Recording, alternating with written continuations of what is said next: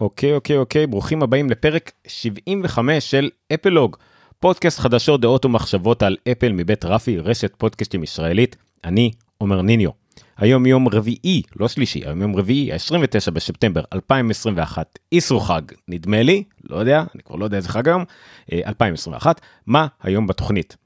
שאריות ותקלות במוצרים החדשים עדיין, אייפון, אייפד וכל מה שהיה לנו בשבועיים האחרונים, שמועות אחרונות לניידים, למקבוקים המתקרבים אלינו, עדכונים נפלאים לתוכנות השונות של אפל ולמפות של אפל בערים מסוימות בעולם, כמה בעיות אבטחה, בעיות פורטנייט, של פורטנייט, שקעי טעינה, מה קורה איתם, וגם עדכונים חשובים על אפלוג ועליי ועל הפודקאסט ועל האתר וכל זה, אז שווה להישאר. אז זה פרק 75 של אפלוג בטלגרם, בפייסבוק, ביוטיוב, בטוויטר ועוד כל מיני מקומות. אז בואו נתחיל, ונתחיל כרגיל עם כמה, עם חברי התוכנית היקרים שלנו, עם things, things.nkz.ai. הם נותני החסות שלנו בפרקים האחרונים כבר תקופה ממוסכת אני מאוד אוהב אותם. מה הם בעצם? uh, things thingz.ai הם בעצם מיזם חדש ומגניב שממשיך uh, לרקום עור וגידים uh, בימים אלה. חברה שבונה רשת data מידע שמחברת בין דברים בין things כאילו uh, שיכולים להתחבר uh, לרשת האינטרנט. אבל לא מחוברים היום, לא מפיצים מידע על עצמם בגלל כל מיני מגבלות סייבר ופרטיות. המטרה שלנו זה לחבר את כל השחקנים הפוטנציאליים, עיריות, חניונים, מידע מכבישים, מידע מרשת חשמל, מים, זיהום אוויר, רכבים שיתופיים, רכבים אוטונומיים, כל הדברים האלה. כל השחקנים האלה, השחקנים בשוק, יוכלו לדבר אחד עם השני, על ידי זה שהם בעצם מפיצים מידע שהוא ציבורי, פומבי, דרך API, ו... things, THI-NKZ, תוכל לחבר ביניהם, לשתף את המידע הזה הלאה, ושחקנים אחרים, לקוחות שלהם, נגיד כמו Waze או חברות מכוניות שונות, יוכלו להשתמש במידע הזה ולהעביר אותו הלאה לצרכנים, לצרכני קצה. סך הכל מיזם מגניב, אני מפציר בכם ללכת לאתר שלהם, thinkz.ai, ללמוד עליהם עוד.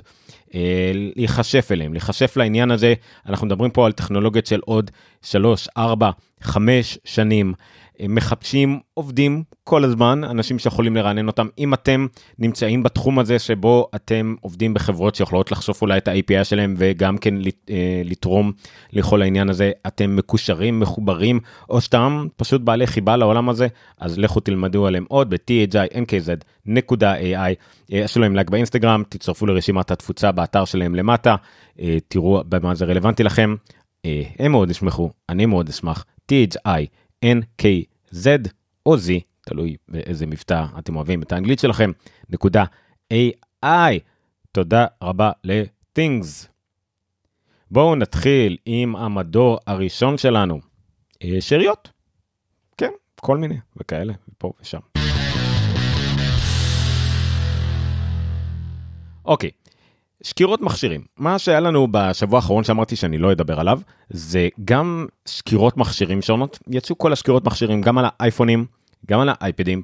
יצאו סקירות על מערכת הפעלה, על iOS 15, על אייפד OS 15, על WatchOS 8, אף אחד לא דיבר על האפל TV OS. אני לא אדבר על זה, גם כי קצת עבר מתחת לשאלה, גם מדי פעם אנחנו נזכיר כל מיני דברים מגניבים שיצאו. אתם מוזמנים לשלוח דברים מגניבים ש- שאתם גיליתם, הכל סבבה. פחות העניין שלנו, זה יותר עניין של סקירות בכתב.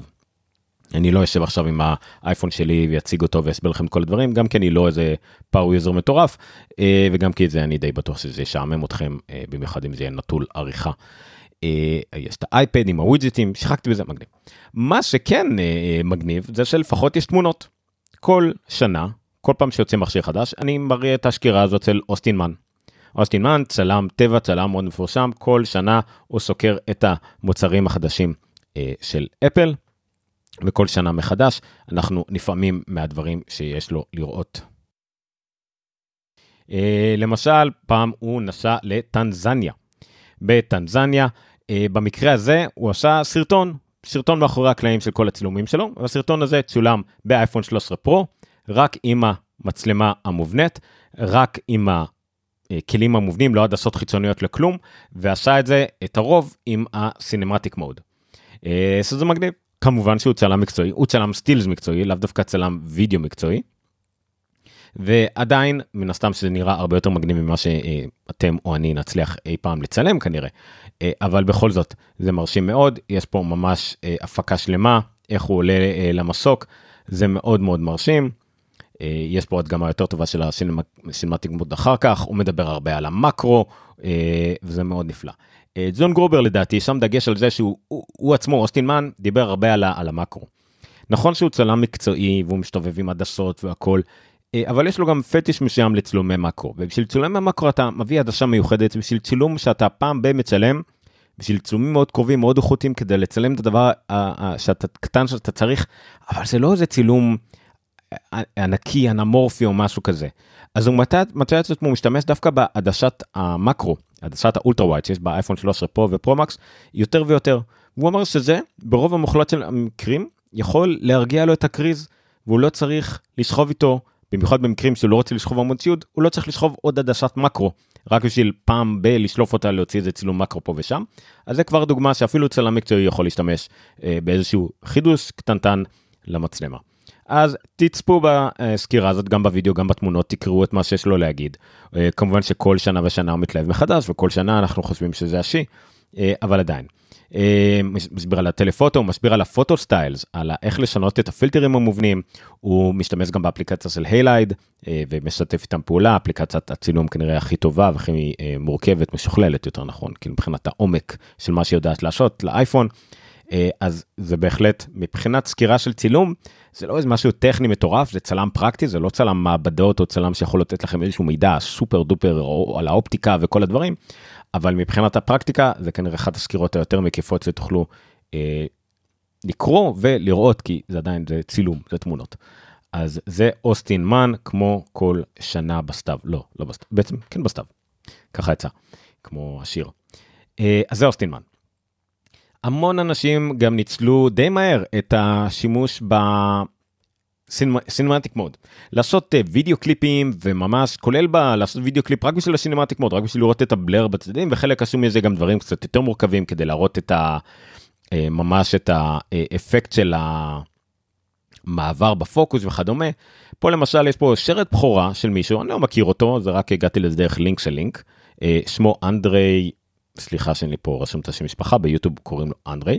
אה, שרט שנקרא פלוט שרט קצר מרגש בלי מילים אה, שרט אה, אפשר לקרוא לו סטודנטיאלי לגמרי זאת אומרת הוא לא הוא לגמרי ברמת הפקה של דברים שהייתי רואה צופה בהם בלימודים.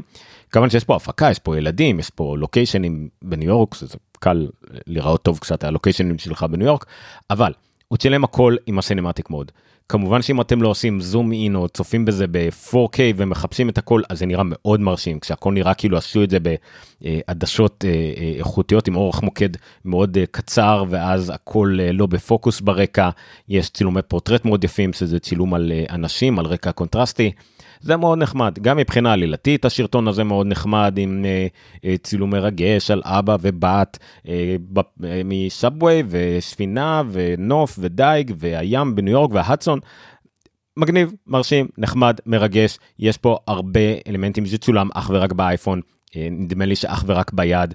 מראים גם כן גם זה וגם בקליפ אחר שראיתי במיוחד ואני התפלאתי בייצוב תמונה stabilization של האייפון 13 ו-13 פרו, שניהם גם קיבלו עכשיו את ה... בעדשה הרגילה שלהם את ה-sensor shifting, את הייצוב תמונה האופטי הזה מיוחד, זה מדהים.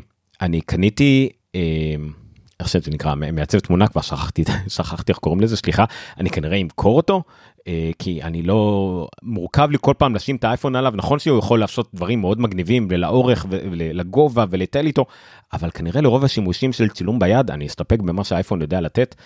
אה, אפילו בתנועה, אפילו בהליכה, אני צילמתי את הבת שלי בכיפור על אופניים ורצתי אחורה וזה סבבה, סביר לגמרי, אז אם ה-13 פרו ידע לעשות אפילו יותר טוב מה-11 פרו, אז מה רע. טוב, אני דיברתי על בערך פני כל השרט הזה ואני רוצה לתת לו את הקרדיט, חבל. אה, לכו תצפו בסרט הזה. פלוט, הלינקים כמובן ברשימות הפרק, אז לכו, מאוד מאוד נחמד. אה, ולדברים פחות אופטימיים, אנחנו עדיין בשאריות להזכירכם, אז שאריות שנשארו לנו מעדכונים. אחד הבאגים שהציקו להרבה מאוד אנשים, זה שבשדרוג של האייפון והשעון, האמת שאני לא בטוח באשמת מי זה, אם זה באשמת iOS 15 או באשמת ה-WatchOS 8, אם אני לא טועה זה באשמת ה-iOS 15, הפתיחת האייפון באמצעות השעון לא עובדת יותר. אפל הוסיפה באחד העדכונים ל-WatchOS 7, שגם אם אתם עם מסכה, תוכלו לפתוח את האייפון עם הפנים כביכול כל עוד השעון עליכם והוא מאומת. לא היה לי את זה כי אני לא יכולתי לעדכן את השעון שלי את האפל וואט סדרה 3 לשדרה לגרשה 7 ממה שזה לא היה כי זה סדרה 3 ואפשר לעדכן את זה בצורה נורמלית ועכשיו שהתקנתי לשדרה 8 לגרשה 8 אה, זה כן עבד לי. ושדרגתי לגרשה 8 יחד עם הגרשה iOS 15 ואז לא נתקלתי בבעיה הזאת שזה לא עובד לי כי מעולם לא עבד לי קודם ועכשיו כן עובד לי אז אני לא נתקלתי בזה. בכל מקרה הייתה בעיה כזאת. אפל אה, די הודתה בזה מהר מאוד שזאת אכן בעיה והבעיה הזאת כבר נפתרה בגרשת אה, הבטא הבאה. שוב באיזה בטא כן בטא של iOS 15 אז זו הייתה בעיה של אה, iOS 15 לא בעיה, בעיה של WatchOS אז iOS 15.1 בטא 2 זאת אומרת. הגרשה הבאה שנראית תהיה 5.1 אלא אם כן יהיה איזה פץ אבטחה חירום שהם יצטרכו להוציא ב-15.01 אז ב-15.1 בטא 2 נראה כבר תיקון לבעיה הזאת עם פתיחת השעון, אה, פתיחת האייפון באמצעות השעון. אה, אני כבר הבאתי את הידיעה על זה שטיפלו בזה, אחרי שכמה ימים היו ידיעות על זה שזה בעיה. עוד תקלה, שגם היא קורית וגם תתוקן באותה 15.1, זה שבעלי AirPods Pro לא יכולים להפעיל את סירי.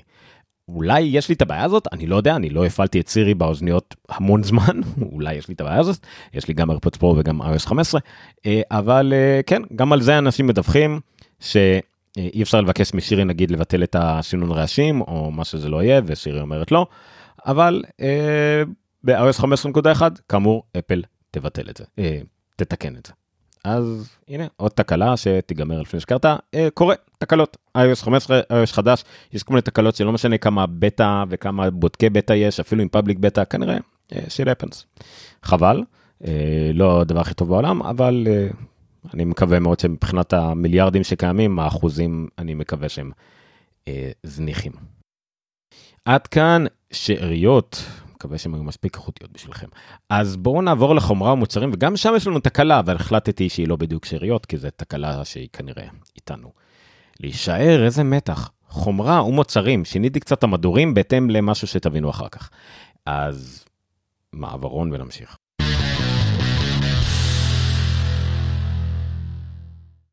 אוקיי, על חומרה ומצרים, דברים שגילינו.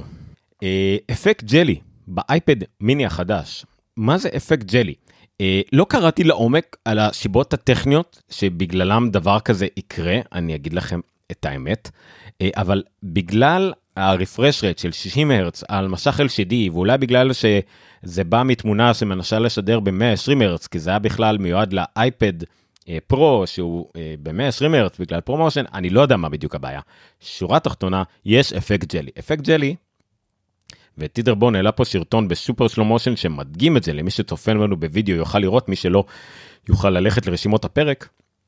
ולראות אותם אחר כך זה כשאתם גוללים במיוחד רואים את זה עם אה, משהו עם שורות עם טקסטים רואים שצד אחד של השורה עולה לפני הצד השני ויש לכם מין כמו גלים כאלה כמו ג'לי ג'לי במובן של אה, ג'לי כזה כמו מדוזה תחשבו על זה אה, אז זה די מציק בעין למי שגולל מהר וזז או רואה סרט כנראה זה לא ישנה לו אבל מי שקורא טקסט ואוהב כזה לגלול לאט כנראה ישים לב לזה. קיצור זה, זה, זה, זה משהו שרואים אותו ושלמים אליו לב ואנשים במיוחד אנשים עם רגישים ל, לרעידות לתזוזות לפליקרינג ודברים כאלה ישימו לב אליו. אז בגרשאות הראשונות של הדיווח על התקלות האלה אנשים אמרו שזה אולי זה תקלה אולי זה תקלה חומרתית. ב-LCDים המשעמים ב- ב- בגלל שזה עדיין מכשיר חדש אפילו אם שהוא פחות או יותר דומה לאייפד אייר. אולי זה בגלל המערכת הפעלה אה, באיך שהיא מתרגמת דברים לגודל של המסך תרגומים של דברים לא ברור אה, אבל כבר התחילו להגיד שזה יכול להיות פשוט תופעה של LCD. אה, ואז אפל מסרה לארס טכניקה שהאפקט הוא נורמלי ומקובל במסך LCD שמורענן שורה שורה בצורה כזו שיש דיליי קטן שיוצר את המצב המציק הזה. עכשיו, שורה תחתונה, יכול להיות שאפל תעמוד מאחורי זה, שזה נורמלי ואין מה לעשות. יכול להיות שבסופו של דבר הם יוציאו, יוציאו איזשהו עדכון תוכנה שמרגיע את זה קצת, מתקן את זה קצת, יכול להיות שזה יותר חמור ממה שהם חושבים שזה.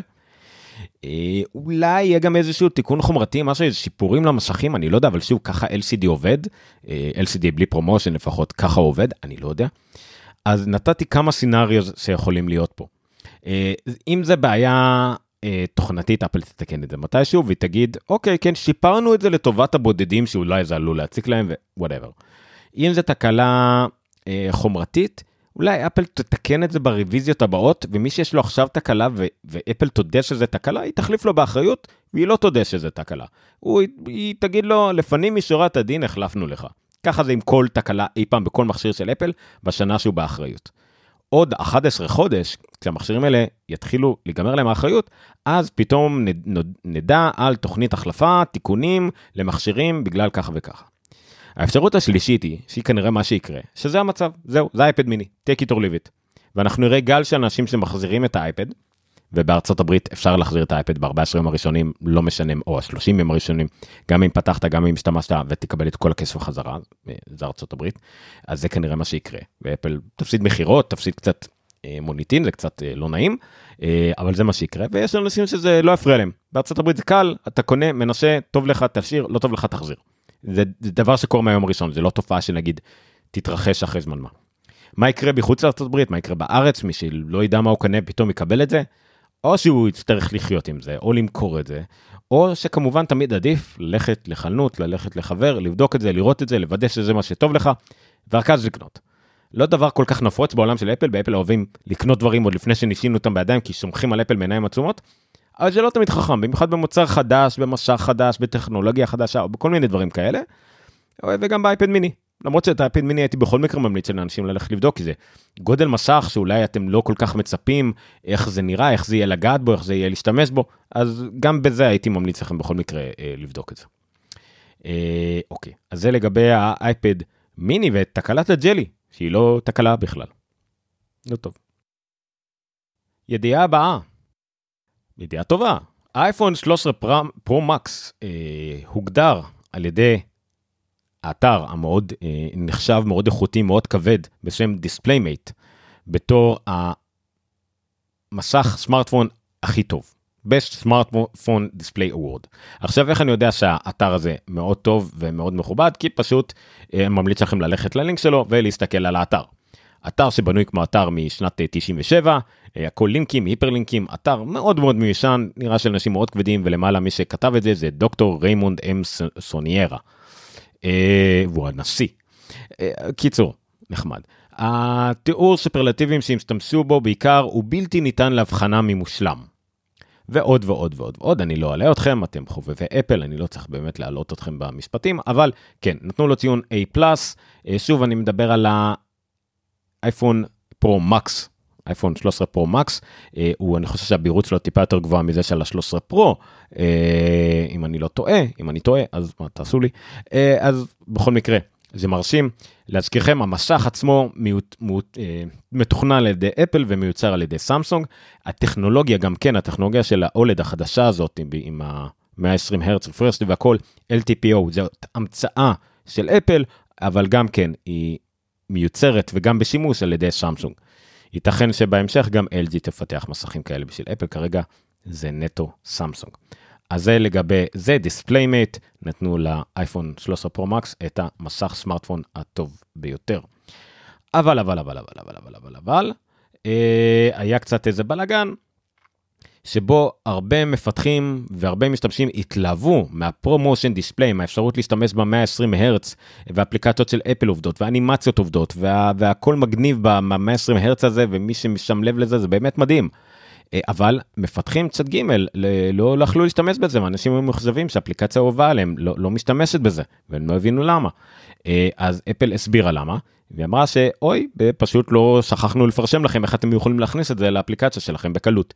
אה, וכן זה בקלות. זה פשוט להכניס פיליסט לאפליקציה לא אתכם פשוט לקוד שעושה כאילו בוליאני כזה של true וכן וזה פשוט מאפשר זה חלק מהcore animation וזה פשוט יעבוד זה הכל. אז הנה אפל שיתפה את המשמח הזה ועכשיו מפתחים יכולים לעקוב אחרי ההוראות של אפל ופשוט לעשות מה שהם רוצים ב-UIKit, Swift, SwiftUI, SpriteKit ו-Core Animation.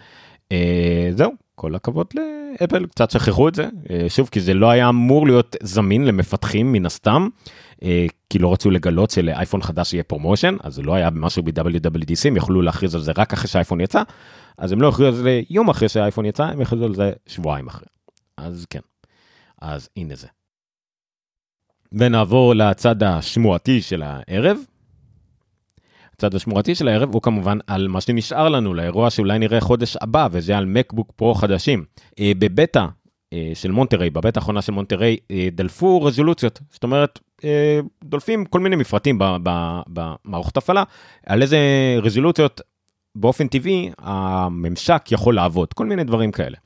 אז יצאו רזולוציות שלא היינו רגילים לראות עליהם, לראות אותם במקבוקים. אנחנו רגילים ברזולוציות שמי שמשתמש במק יודע, זה רזולוציות ביחס של 16 על 10, החל מ-1280 נגיד, נגיד על ה-13 אינצים, 1280 עד 2560 על 1600, זה נגיד הרטנה של 1280, ובאמצע יש כמה קפיצות כאלה.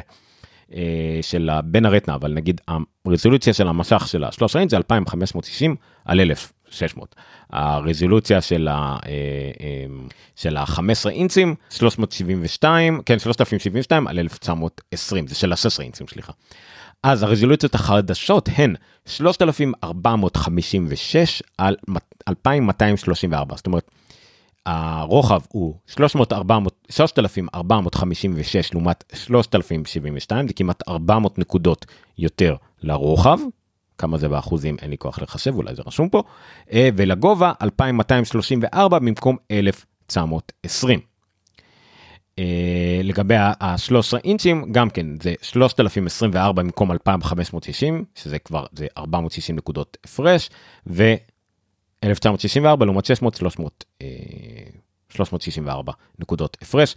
באחוזים זה יוצא לא מעט זה יוצא כמעט 20 אחוז יותר 10 בין 10 ל-20 אחוז יותר זה מרשים מאוד וגם אבי רמתי מהטלגרם של אפלוג אומר לנו גם שהרזולוציות האלה מתרגמות ליחס של 14 ל-10. סליחה 14 ל-9 לעומת 16 ל-10 במחשבים הנוכחים של אפל. מחשבים של אפל הם לא 16 ל-9 הם לא כמו טלוויזיות הם לא widescreen. הם קצת יותר גבוהות קצת יותר גבוהים ואילו הרזולוציות אה, של המסכים החדשים יהיו כנראה 14 ל-9 שזה קצת פחות זה קצת יותר אה, ריבועי נדמה לי, מאשר רחב. מה זה אומר? איך זה ייראה? אני לא יודע, כולנו סקרנים, חשבנו להפך, שזה יהיה כאילו רק קצת יותר, אה, פשוט תורידו, האמת שאולי הם חושבים על זה, אם אתם תסתכלו עכשיו על הסס ריינג' תראו שבעיקר השחור הוא בלמעלה ולמטה ולא בצדדים, אבל למעלה יש את המצלמה. קיצור, זה מסקרן איך זה ייראה, אנחנו לא יודעים, אבל יש לנו קצת יותר מידע לגבי הרזולוציות, יהיה יותר שטח משך, יותר שטח לעבוד איתו בניידים החדשים, וזה כבר טוב. ואם כבר ניידים חדשים, מינצ'י קוו, שקצת אכל כמה כובעים לאחרונה, אבל שוב, הוא לא בתחום הזה של שמועות והכל, הוא אנליסט, הוא רק אומר מה היעדים של אפל לשנים הקרובות, אז הוא חי בשלו, זה בסדר. אז הוא כרגע טוען שמקבוק אר עם אפל סיליקון, המקבוק אר החדש, שהוא יצא, לדעתי הופך להיות אחד המחשבים מדגם בודד הכי נמכרים בהיסטוריה. זה ההימור שלי נגיד לעוד שנתיים שלוש, אתם מוזמנים לבחון אותי עוד שנתיים שלוש, אז המקבוקר הזה יצא כנראה רק לקראת הרבעון השלישי של 2022, כנראה מדובר ברבעון האמיתי של 2022, הרבעון האנושי, לא רבעון של אפל, שזה אומר נגיד מיול, מיוני עד ספטמבר 2022 כזה, בקיץ. למה? מסיבות, למה? כי ככה הוא החליט. האמת שהוא אמר דברים טובים גם בעבר, ושוב אנחנו, הוא וגורמן ביחד הם משלבים את השמועות, אז יהיה לו, יהיה לו שני פורטים ומקסייף וכל הדברים הרגילים האלה. בסדר. השמועה הזאת מתחברת לשמועה שיצא, סליחה, לדיווח שלו, שיצא יום אחר כך, שכל מחשבי אפל סיליקון החדשים, סליחה, אפל סיליקון בכלל, הייצור שלהם ייחתך בחצי, כמות הייצור שלהם תיחתך בחצי במחצית הראשונה של 2022, זאת אומרת כוח הייצור של אפל ירד בחצי. זה בגלל מחסור בחלקים, מחסור בכוח עבודה, מפעלים וכדומה, כנראה בעיקר בחומרים. בקומפוננט שורטד, מה שנקרא. זה מתחבר לידיעה שלא הבאתי, דרך אגב, דוגמה אחת, שעכשיו בסוף ספטמבר, כמה מפעלים בשין היו צריכים לסגור, לסגור עבודה לסיים עבודה, לא לעבוד כמה ימים בגלל עודף אה, חשמל, עודף אה, אנרגיה.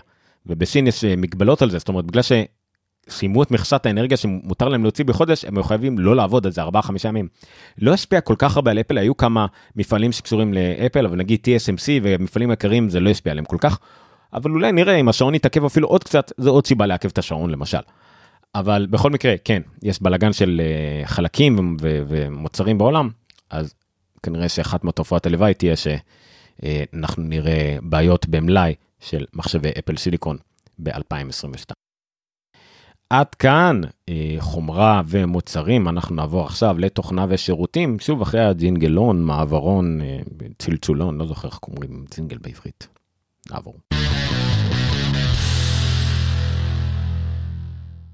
הידיעה הבאה, עדכונים משמעותיים בכל הפלטפורמות לחבילת iWork. חבילת iWork, למי שלא מכיר, זה Keynote, Pages ו-Numbers.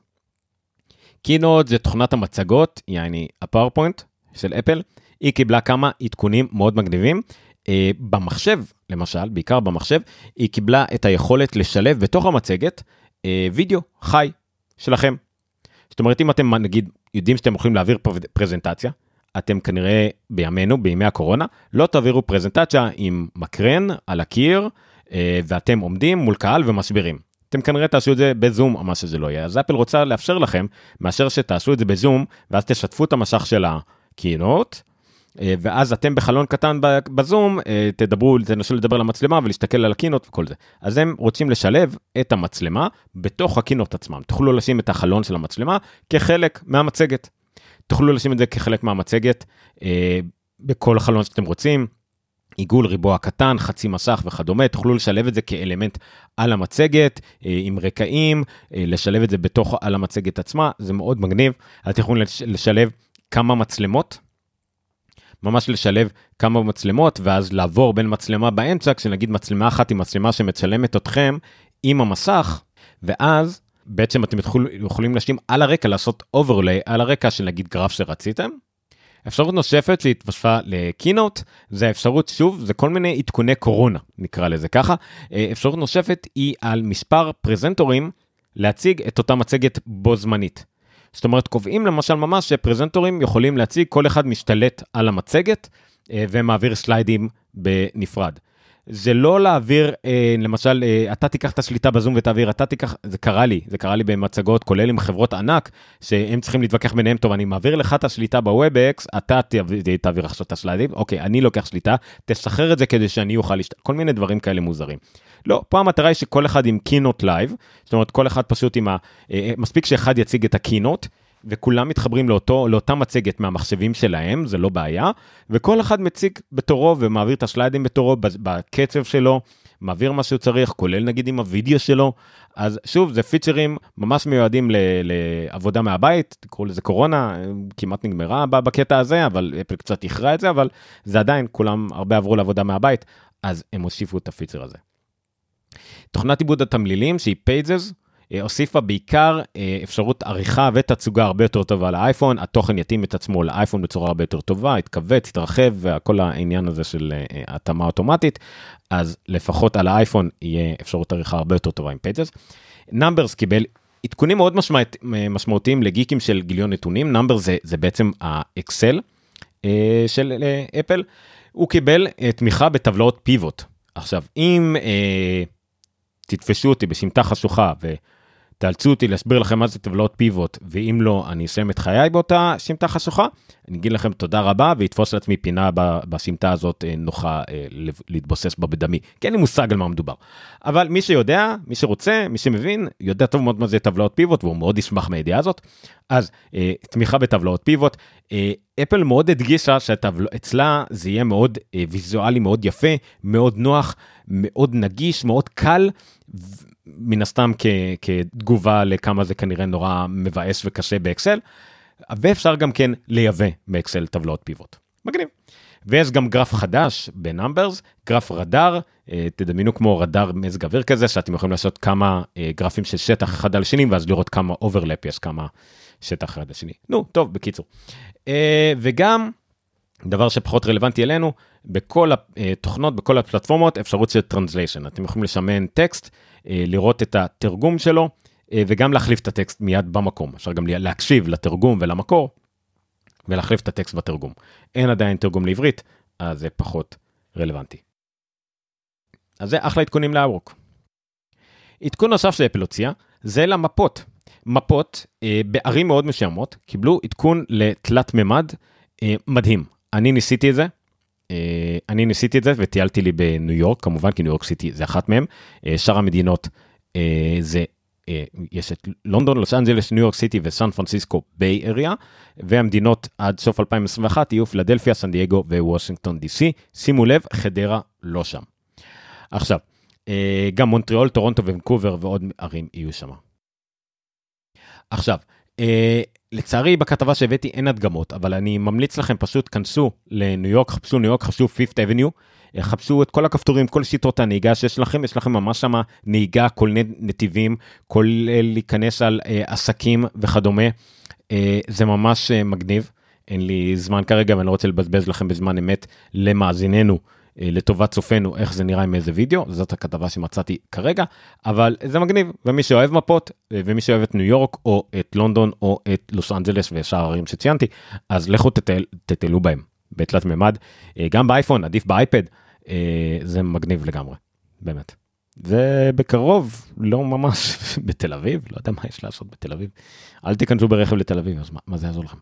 אבל בסדר. ובצד השירותים של התוכנות ושירותים, אה, קצת על אפל TV פלוס, לא, לא הבאתי יותר מדי ידיעות של טריילרים וכדומה, גם כי אה, למשל רציתי להביא טריילר על התוכנית של ג'ון סטוארט, אבל היא עולה מחר, אז עד שיאזינו לזה כבר היא תעלה, אז מה הפואנטה. אה, אבל זה כן ידיעה שכמובן כולם בארץ ציטטו אותה לא נכון, אבל בסדר. אפל סיפרה ל... לאיגודי עובדים של טלוויזיה וסרטים, כמה מנויים בתשלום יש לה בארצות הברית, וזה כנראה פחות מ-20 מיליון.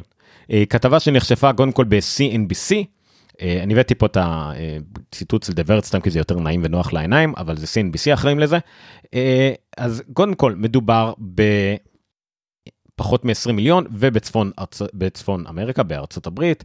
כמובן שמשווים את זה לנטפליקס עם 209 מיליון, משווים את זה לדיסני פלאס שגם עברה אותה למרות שהתחילה שנה אחריה ולמתחרות. אה, בסדר. עכשיו, הדיווח הזה יצא כי אפל הייתה צריכה לדווח כמה מנויים בתשלום יש לה, כי לפי זה מחושב, מחושב השכר לעובדי האיגודים של הטלוויזיה והקולנוע בארצות הברית. זאת אומרת, על בסיס כמה שהיא מכניסה, כמה מנויים, לא מכניסה, סליחה, כמה מנויים בתשלום יש לה, ככה אה, מגיע, או בונוסים, או חלק מהשכר של חלק מחברי האיגודים. אז לאפל יש אינטרס לדווח על כמה שפחות במסגרת החוק, אסור לה לשקר, אבל אם נגיד היא לא תגיד את כל המנועי חינמים שלה, היא לא, היא תתפס לחוק כלשונו. מנויים בתשלום, לגמרי, נטו מי ששילם. אולי, לכו תדעו, אולי מי שעם אפל 1 הוא לא מנוי בתשלום. כי הוא לא שילם על אפל TV פלאס ישירות. אולי, אני לא יודע, אני לא יודע מה קרה שם, מה הדיווח בפועל. אני גם לא מצדיק את אפל, או אומר שפתאום המוצר הזה כן הצלחה משחררת. אבל צריך לשים לב פשוט מאיפה הדיווח הזה הגיע. זה לא איזה נתונים סטטיסטיים, לאפל יש 20 מיליון מנויים, הנה ההוכחה. לא. אפל דיווחה לצרכי מיסים נקרא לזה ככה, שיש לה פחות מ-20 מיליון אה, אה, מנויים בארצות הברית. למה? כי כאן לפי זה היא הייתה אמורה לשלם. בסדר, אחלה, דיווח. אני בכל מקרה חושב שלא משנה כמה מנויים בתשלום של אפל, זה לא משנה, באותה מידה כמו שלא משנה כמה לאמזון יש.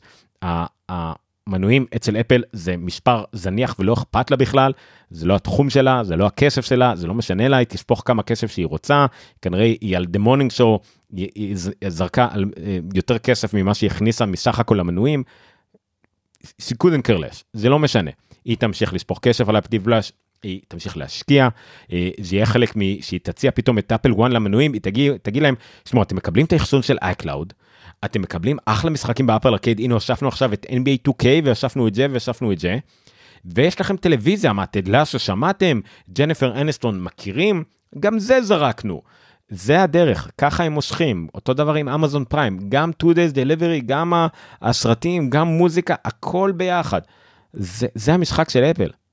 זה כאילו, אין מה לרחם על דיסני פלאס, אבל נגיד על כל האחרות, תרחמו. HBO Max, אחלה הצלחה, נראה כמה היא תצליח בעולם. אה, לא יודע, יצא עכשיו AMC פלאס, פארמון פלאס, יופי, זה, זה כאלה שכל העסק שלהם זה רק ליצור תכנים, תכני וידאו עם אה, עתיד כלכלי מפוקפק. לאפל זה כסף קטן בין הכורסאות בספה. בסדר, היא תחזיק מעמד, זה מה שחשוב. אז זה לגבי זה. טוב, וואו, תוכנית ארוכה ממה שציפיתי. בואו נמשיך לחדשות כלליות. ששם אני מבין פחות, אז אולי אני גם מדבר פחות. לא בטוח שזה עובד ככה. בואו נמשיך.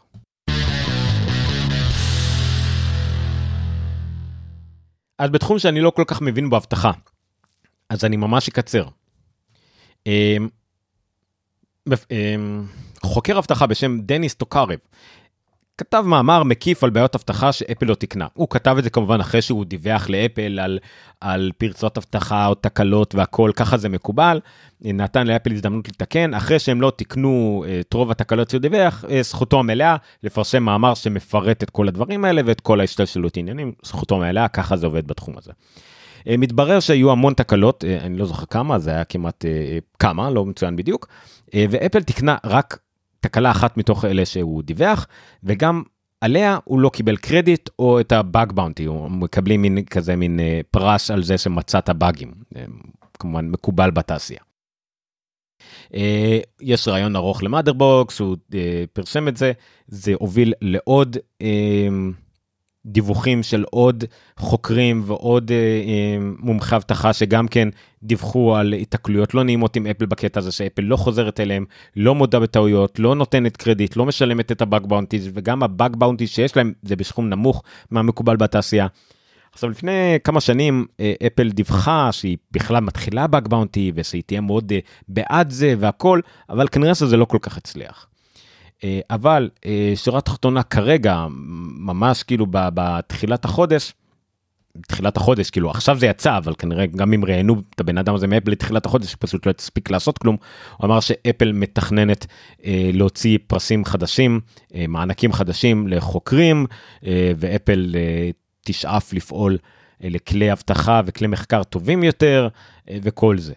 אז אני מאוד מקווה שזה מסוג המקרים שאפל קיבלה איזה זפטה מאוד מאוד חזקה בראש, אה, ומשהו שם מבחינת הקודקודים אה, התהפך קצת, כמו שקורה עם ה-App Store עכשיו, שזה יקרה גם עם שהוא כמובן פי אלף יותר חשוב מכל מה שקשור ל-App Store וכסף.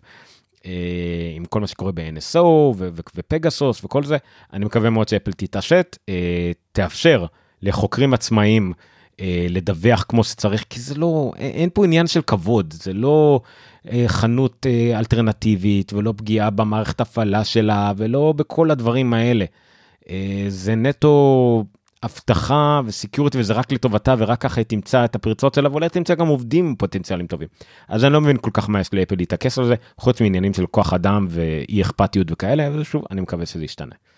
זה לגבי אבטחה.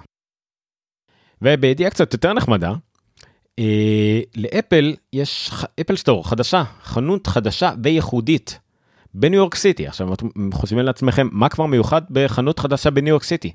אוקיי, החנות הזאת נמצאת בקניון ביי פלאזה בברונקס. ברונקס זה אחד מה boroughs אה, בניו יורק סיטי, אחד מחמשת המחוזות, boroughs זה לא מחוז, אני לא יודע איך לקרוא לזה, גם לא רובעים, כי זה רובע זה ארבע, אז אולי לחמשת הרובעים נקרא לזה ככה. אה, חמשת הרובעים של ניו יורק, הברונקס, סטטן איילנד, מנהטן, ברוקלין וקווינס. אוקיי? אז בכולם היו חנות חוץ מברונקס. אז עכשיו יש סוף סוף בכל אפשר להגיד שבכל ניו יורק סיטי יש חנויות. אז זה כבר ייחוד אחד, יש לי מוסריה מה שנקרא, יש, יש full house בפוקר או פלאש או לא שתקראו לזה, לא יודע, אני לא טוב בפוקר. אמ, אבל עוד משהו ייחודי זה החנות הראשונה של אפל שיש אזור ייחודי ל pickup.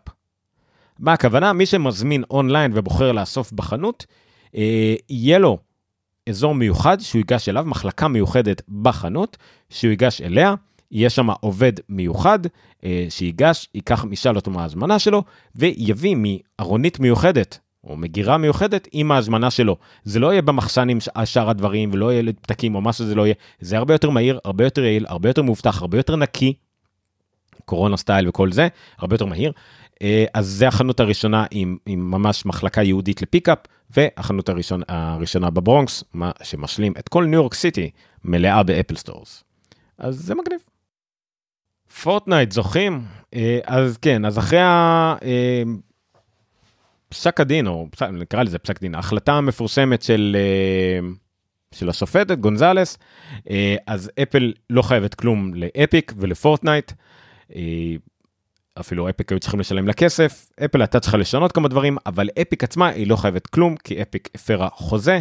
עכשיו, הם ימשיכו לערער ופה ושם, אבל עד גזר הדין הסופי והמוחלט, אפל לא חייבת כלום לאפיק. אפיק ביקשה בנחמדות מסוימת, למרות שיש פה שבב מיילים שעבר להיות מנחמד למאוד חצוף, זה יש פה בטוויטר ממש את כל המיילים בין טים סוויני לאפל וכל הבלאגנים בין עורכי דין. אה, ביקש, דרש, מה שלא תרצו, שפורטנייט תחזור ל-App Store, אפל סירבה, אה, בנימוס בקטע של אה, לא, שמעו, אנחנו עדיין פה בבירורים, אנחנו לא יודעים מה מוחלט, כרגע לא, כן, בואו נחכה שתהיה החלטה סופית, ואז בכיף, אם הכל יהיה בסדר, נחזיר אתכם. החלטה סופית יכולה לקחת חמש שנים, אז בזמן הקרוב לא יהיה פורטנייט בחנות. מצד שני, לאפל עמדה זכות לפרק את אפיק לגמרי, זאת אומרת, להסיר את כל החשבונות מפתח של אפיק אם היא הייתה רוצה. היא לא עשתה את זה. היא רק עשתה את כל מה שקשור לפורטנייט ולחשבונות משחקים שלה של אפיק עצמה. לא כל מה שקשור ל-Unreal Engine וכל שאר הדברים, זה היא הסירה, לא עד כדי כך, אבל לפורטנייט ולמשחקים הספציפיים של אפיק, היא הפרה את זה, כולל ביישה את, את אפיק בקטע של מה אתם כל כך גאים שאתם אה, כל כך תלויים ב-iOS, שאתם בעצמכם הורדתם משחקים לפני שנים ו- ולא השקעתם. קיצור, אה, זה סוג של, זה עוד קרב שבו אפל הפסידה, זה עדיין לא כל המלחמה, אבל זה קרב, סליחה, אפל ניצחה.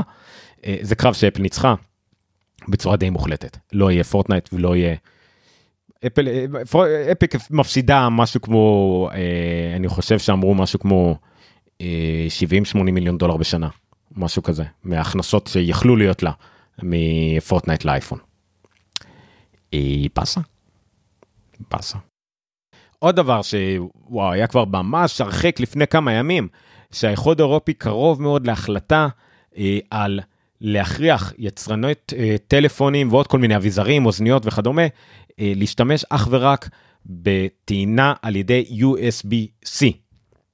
בעצם להפוך את USB-C לסטנדרט מה שבעצם מבטל את שני הסטנדרטים האחרונים שנשארו בשוק שהם לא USB-C, שזה מיקרו USB, לא נשארו הרבה, בעיקר זולים קטנים ישנים, ולייטנינג של אפל שעדיין בשימוש באייפון, אה, באייפד הרגיל, באוזניות איירפודס אה, ואולי עוד כמה אוזניות.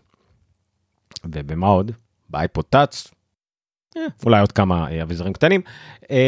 אז זה בעצם כאילו מבטל אותם וכולם חייבים להתיישר ל-USB-C. זה כמובן גורר המון המון דיונים, אה, מצד אחד ממש כולם דיברו שזה מאוד טיפשי, זה יחשום חדשנות ואפשרות להמציא אה, דברים חדשים וטובים יותר, אה, ואם נגיד ב-2009, כשהם רצו לעשות את זה ולהכריח את כולם על מיקרו USB, אולי לא היינו רואים את USB-C. לא היינו רואים את הלייטנינג סביר להניח, כי כשאפל עברה מ-30 פינים ללייטנינג, אה, לא היינו רואים חיבורים חדשים מודרניים וכולם היו נתקעים על, על המיקרו USB המזעזע. אז מה החדשני פה מה זה עוזר לצרכן אם, אם הוא ייתקע על, על פורמט מזעזע. יש גם קיבעון מחשבתי נורא, נוראי כשאחד מהבכירים שאמרו מה אמורים לעשות עם דברים כאלה ותאימות והכל אז לאחד מהם היה רעיון פה אם אפל כל כך רוצה וכל כך גאה בלייטנינג שלה אז שיש חיבור גם לייטנינג וגם USB-C באייפון שלהם. שזה כמובן מעיד על, על טיפשות וחוסר הבנה מוחלט אה, של מה שהצרכן אה, רוצה, אבל בסדר. היה גם הרבה טיעונים כמובן נגד אפל ולייטנינג, אה, גם בדברד היה על זה שאפל אה, עושה את זה רק בשביל בצע כסף, זה גם כן די טיפשי, כאילו אפל לא צריכה את הכסף הקטן הזה מכל המתאמים וכל ה made for iPhone, נכון שזה כסף, אבל לא, אם, אם הייתה, אם היא רואה ש-USB-C יותר טוב לה ויותר טוב לכל הדברים, והיא גם ככה הכניסה לשאר המכשירים, הייתה עוברת ל-USB-C. אבל יש שקלול כולל, שהשיקול של ה-Mate for iPhone וכל ההכנסות כסף מאביזרים, הוא שיקול מסוים בו, אבל הוא לא שיקול כל כך גדול. שיקול של להחליף פס ייצור שלם ל-USB-C, תמיכה של כל המכשירים אחורה עכשיו במטעמים ל-USB-C, של להתמודד עם תלונות צרכנים מפה עד הודעה על USB-C, ולעשות את כל זה בידיעה שעוד שנתיים, שלוש, ארבע בכלל לא יש כעת טעינה, זה טמטום מבחינתה. אז היא לא רוצה לעשות את זה.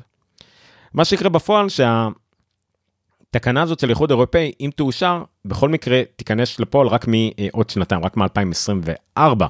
אה, נגיד באזור של האייפון 16, ואולי גם יעכבו את זה עוד קצת ועוד קצת, ויכול להיות שעד אז אנחנו כבר נראה בכלל אה, אייפון בלי חיבור.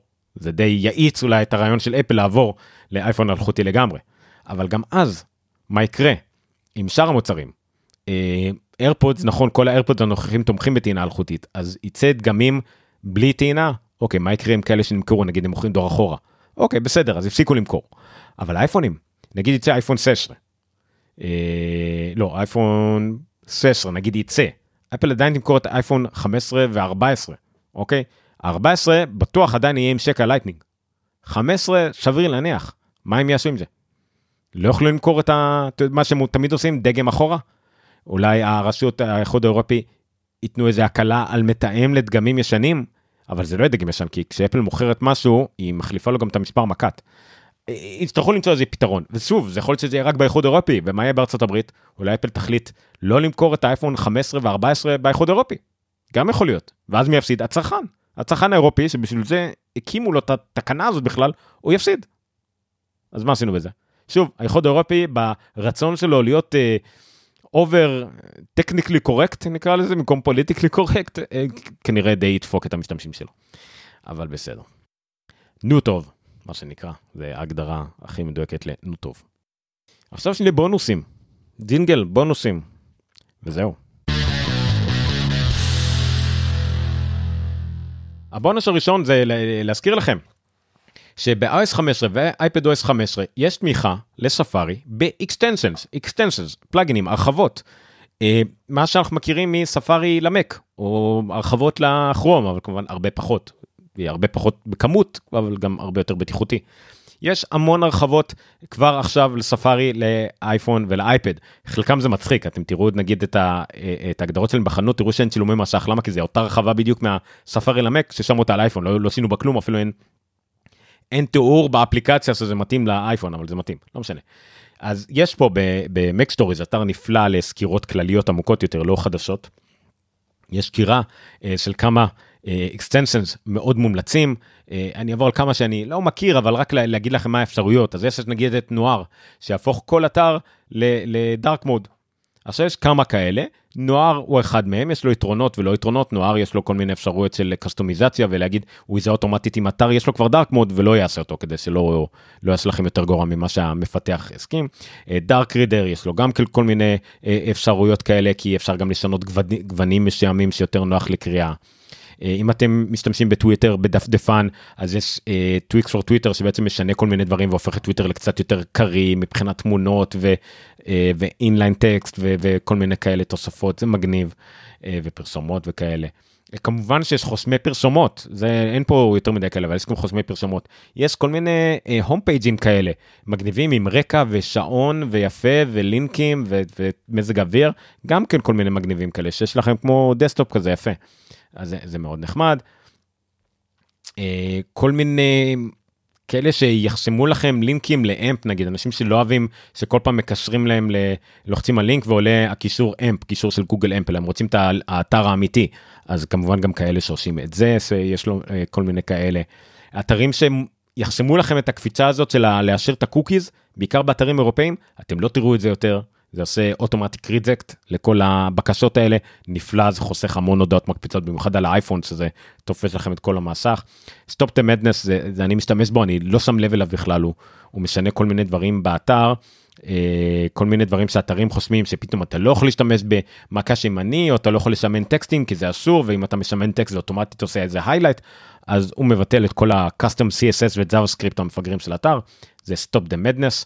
יש כל מיני כאלה שמאפשרים לעשות כל וידאו ב picture in picture, כל וידאו בדפדפן, אה, שהוא לא יוטיוב, אה, כל אה, וידאו כזה זה מאוד מגניב, יש כמה כאלה, יש את PiPifier ו Vidimote, אני לא מציין את השמות, פשוט תלכו לכתבה הזאת, שוב, כל הפרטים בפרטי הפרק, כל רשימות הפרק, אני אראה לכם בסוף התוכנית, אני אראה ואסביר לכם איפה זה נמצא, איך זה נראה והכל.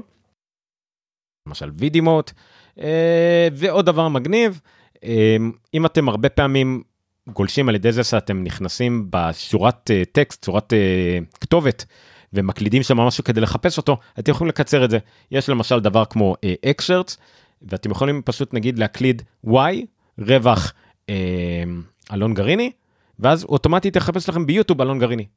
לא אלון גריני ואז התוצאה הראשונה תהיה יוטיוב, להיכנס, לא, וואי, אותו דבר אה, אה, אה, W, עופרה חזה, ויק, ויקיפדיה, עופרה חזה, אוטומטית הוא יחפש לכם בוויקיפדיה. ועוד כל מיני אתרים כאלה נפוצים, אתם קובעים את הקיצורים האלה, יש להם כמה מובנים מראש, אתם יכולים לשנות את הקיצורים, זה גם אחלה דבר לחיפושים.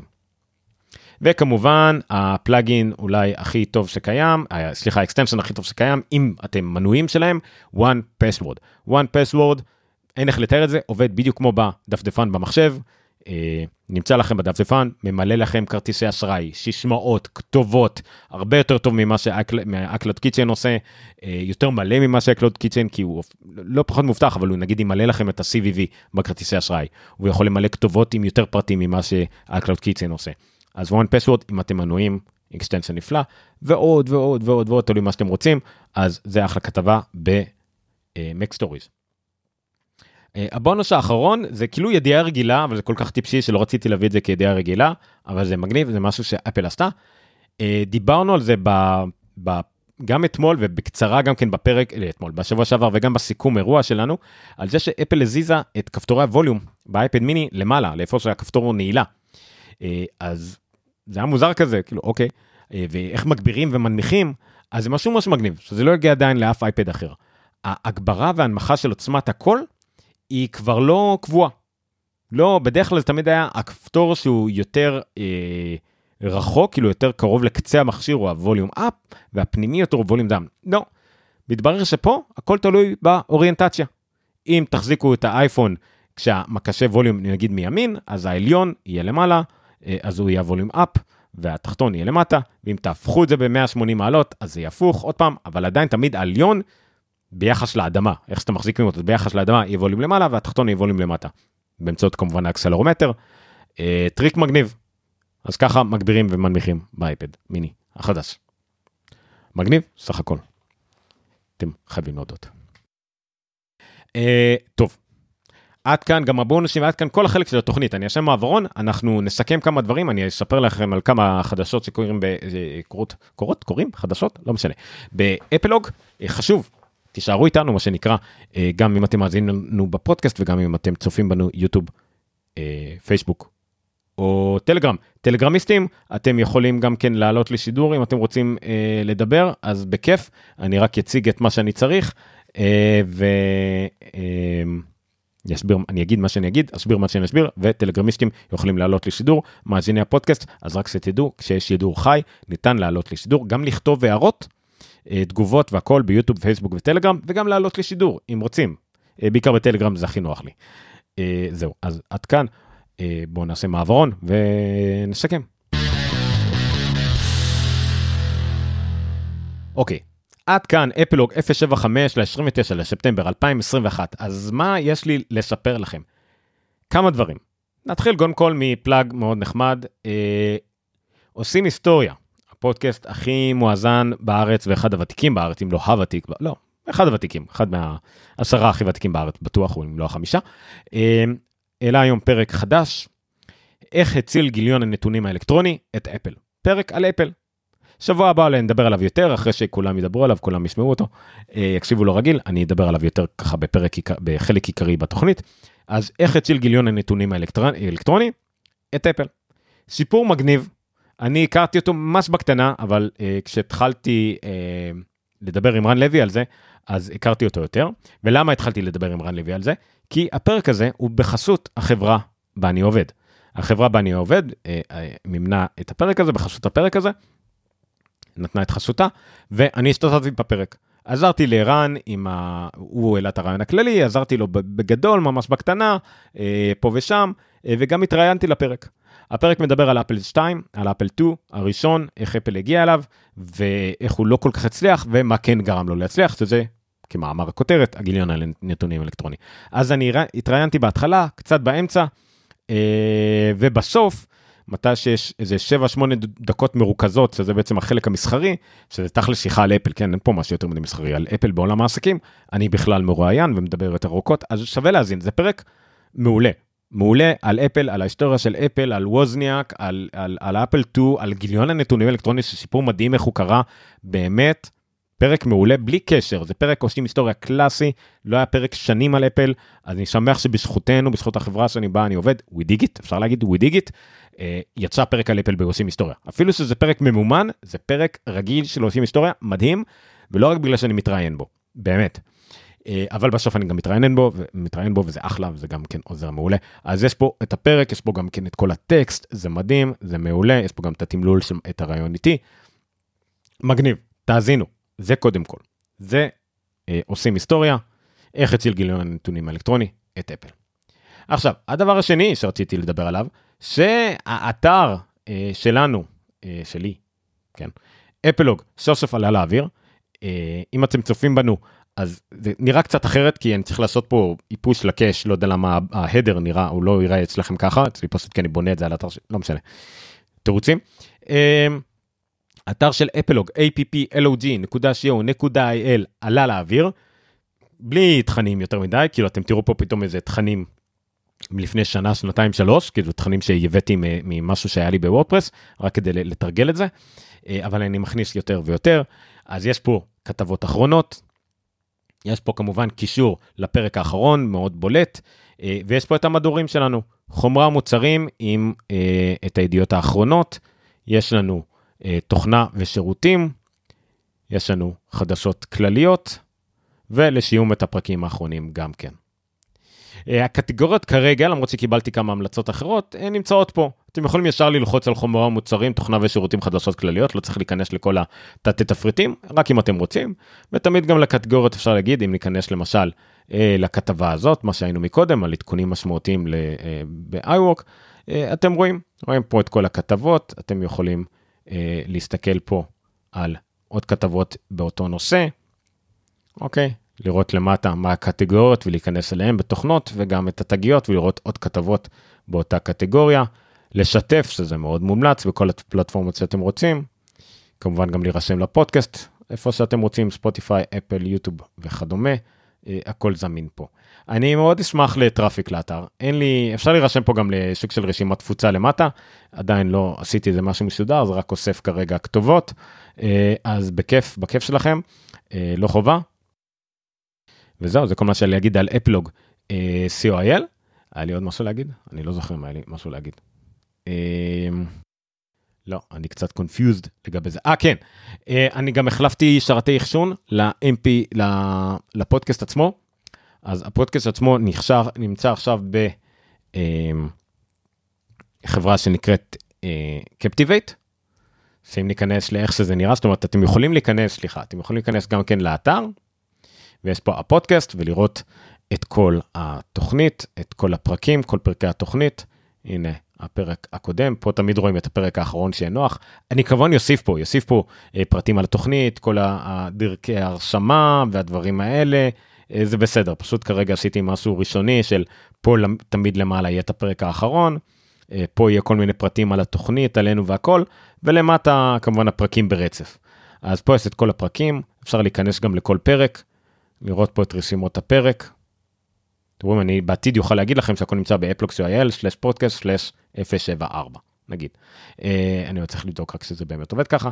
אז פה יהיה לכם את כל הרשימות וכל הלינקים, אז הכל יהיה פה. הכל בעצם יהיה ב-applog co.il. אה, שזה מגניב סך הכל, אז הכל יהיה שם, יהיה שם. אה, חוץ מזה, אבל אם אתם רוצים לגשת לפודקאסט עצמו, אז הפודקאסט עצמו תמיד נמצא ב-applog. נקודה רפי נקודה מדיה, כל הפודקאסטים שלי הם כאילו משהו נקודה רפי נקודה מדיה. ושם זה כאילו הרוב, זה המקור, זה, זה, זה פשוט השרת אחשון, אז זה לא משנה, אבל אתם רואים פה אותו דבר, גם פה כל ההרשמות. שימו לב גם כן לנגן של הפודקאסט, הוא מאוד נוח. יש לכם פה גם פה לקרוא בקטנה את כל רשימות הפרק, אם אתם לא רוצים להיכנס לעמוד, לראות את כל הכישורים קטנים של להצטרף לטלגרם וליוטיוב. איך להירשם לתוכנית בכל התוכנות, Pocket Casts, ספוטיפיי, Overcast, אפל כמובן, גוגל והכל, אה, וגם אם אתם רוצים כמובן לתרום לנו בפטריון, או לשתף לחברים, אה, או לאמבד באתר, ואפילו אפשר לשתף ישירות בנקודה מסוימת בזמן. אה, סך הכל אני מאוד אוהב את השירות אחסון החדש הזה, מאוד אוהב את הנגן הזה, אני מחבב מאוד את האתר שלי, ואני מאוד אשמח אם תשתפו, ואני מאוד מקווה שזה יהפוך אה, לאתר אה, אפל, חדשות אפל, מחשבות אפל ודברים כאלה מהיותר מכובדים שיש בארץ. בעצם אתר אפל אה, מהבודדים שיש בארץ, לא, לא, לא, אין, אין המון כאילו. וזהו, ודבר אחרון, אם אתם רוצים ואתם חושבים שאתם יכולים ורוצים לכתוב, אין הרבה מה לכתוב, זה בעיקר, בעיקר לקשר לידיעות וכתבות כמו שאני מדבר עליהן בתוכנית, זה למצוא את הקישור, להביא את הקישור, את המקור, אני תמיד נותן כבוד למקור, אני לא כותב בלי לתת למקור, אה, אני לא מתרגם את המקור, אני מתמצת או כותב אותם במילים שלי או את המחשבות שלי ומקשר למקור שממנו לקחתי. אתם מוזמנים לכתוב לי בטלגרם, ואם אתם רוצים להצטרף אה, ולשתף פעולה, אני מאוד יותר מאשמח שתהיו כותבים באתר. אה, בכיף, כמה שיותר, וכל עוד עושים את זה מאהבה, אז אני מאוד מאוד אשמח. אני כמובן אה, קצת פדנט, אני, יש לי רף איכות מאוד גבוה, אה, אז לא להיעלב, אבל אני מאוד אשמח אם מישהו רוצה להצטרף. זהו, אז זהו, זה התוכנית ארוכה, אני אשאיר את הכל כי זה בסוף, אז למי אכפת? וזהו, אני אפרט סופית מהפרק, מהמאזינים ומהמאזינים בפודקאסט. ואני מזכיר שוב גם למאזינים, אני משאיר את זה בתוכנית, משאיר את זה בפודקאסט, כדי שתדעו שאתם יכולים להצטרף לשידור החי ולעלות לשידור בטלגרם, אם אתם רוצים. אה, זה תמיד מגניב בטלגרם, אם לא, תמשיכו להאזין לשידור המוקלט. בשביל זה אני עושה את זה, אני עושה את זה בשביל השידור מוקלט, שתוכלו להאזין לזה מתי שאתם רוצים, איפה שאתם רוצים. העיקר שתאזינו גם לדברים נחמדים על אפל, טובים על אפל, תאזינו לי לתוכנית, תעשירו את הידע שלכם, ובאופן כללי להשאיר את העולם של אה, אפל, מעולה, לא לשכוח לשפר לחברים, חבר, חברה, אחד, שתיים, לא משנה מה, יש פודקאסט על אפל בעברית, איכותי עד כמה שאני יכול, ואני אשמח שהם יצטרפו. עד כאן, אפלוג, applog.co.il, אני עומר ניניו שטרודל, עומר ניניו בטוויטר ועומר ניניו בכל מקום אחר. עד כאן, תודה רבה. לילה טוב.